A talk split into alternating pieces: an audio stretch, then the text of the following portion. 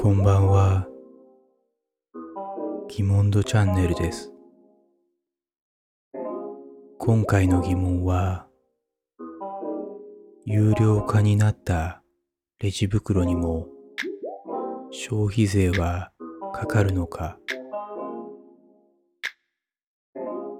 それは、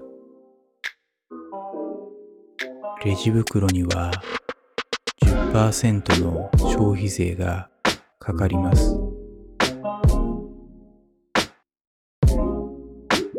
なお、食料品やテイクアウトなど、軽減税率8%の商品と一緒に購入する場合でも、レジ袋は10%の消費税がかかります。つまり、この場合、8%と10%の消費税が混在することになります。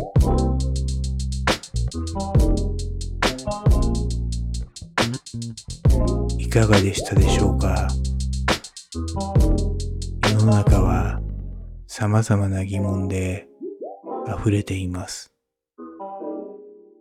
一つずつ解決して楽に暮らしましょう。それではまた。